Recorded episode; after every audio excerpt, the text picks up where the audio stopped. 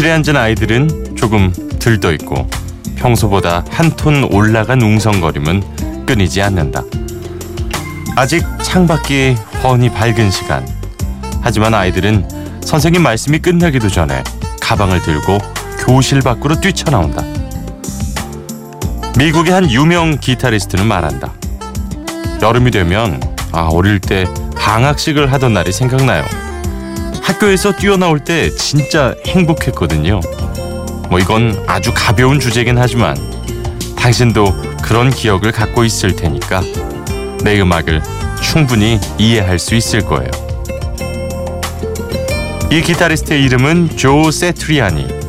그가 여름방학을 하던 날의 해방감을 기타로 표현한 연주곡이 그의 대표작 썸머송이다.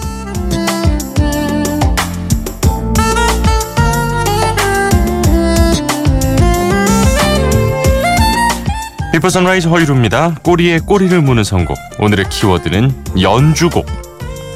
그 시작은 조 세트리아니의 Summer Song.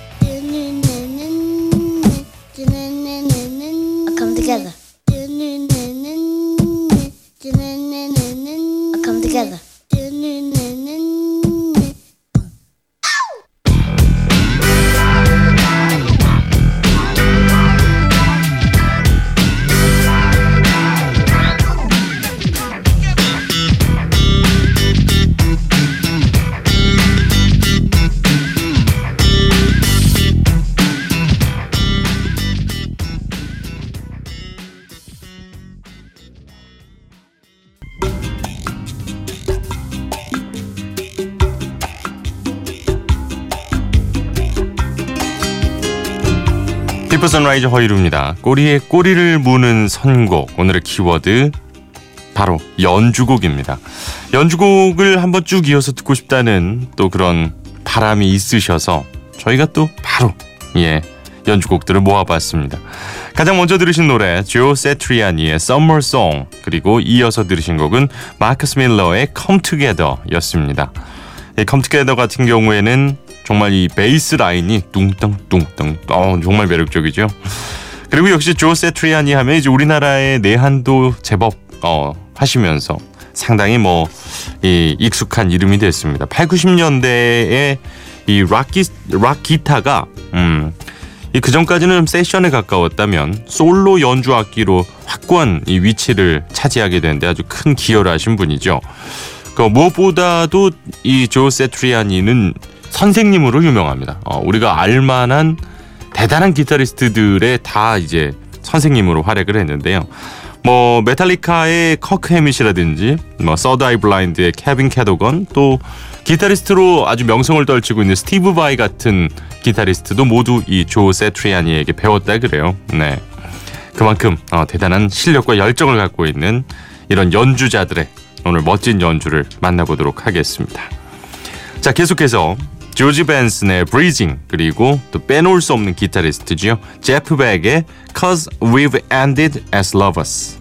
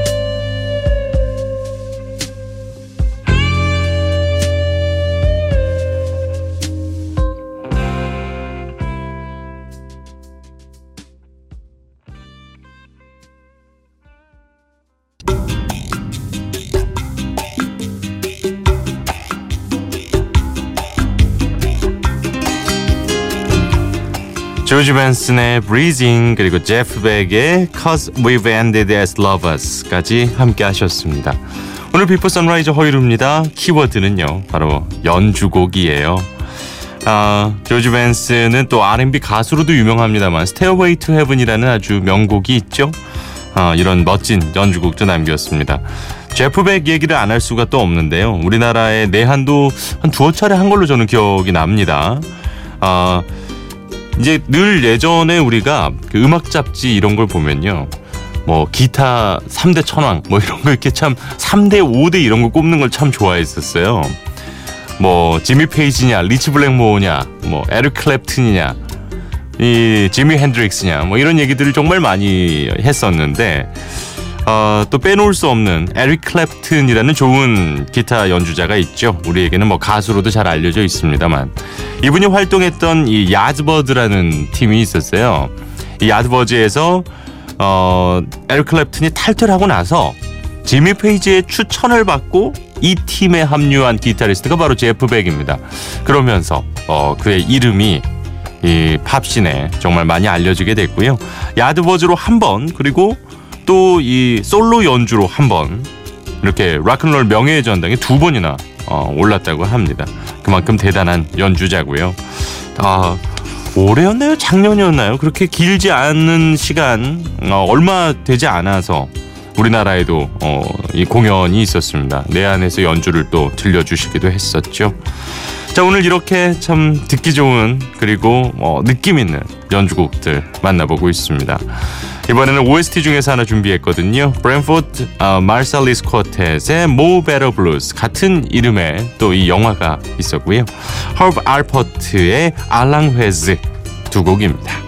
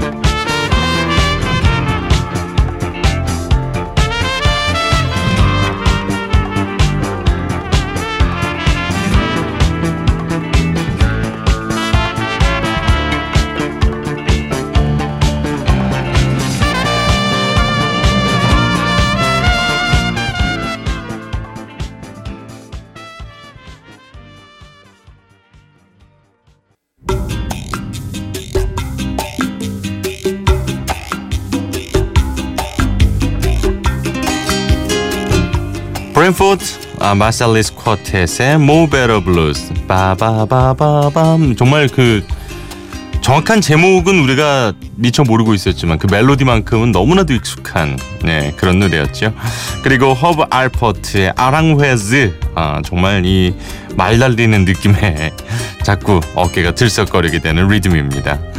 자 오늘 Before Sunrise 허일후입니다. 꼬리에 꼬리를 무는 선곡 바로 연주곡을 만나보고 있습니다.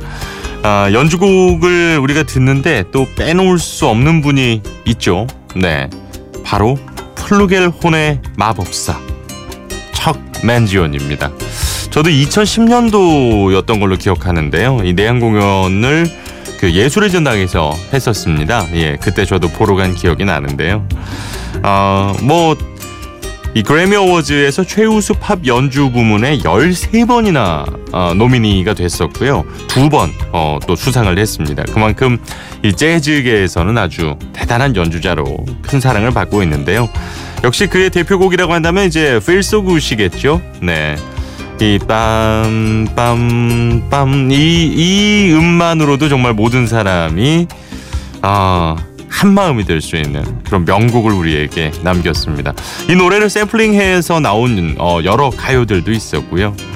자 그럼 한번 만나볼까요? 청맨지언니의 Feel So Good 1979년도 헐리우드에서 펼쳤던 라이브 준비했습니다.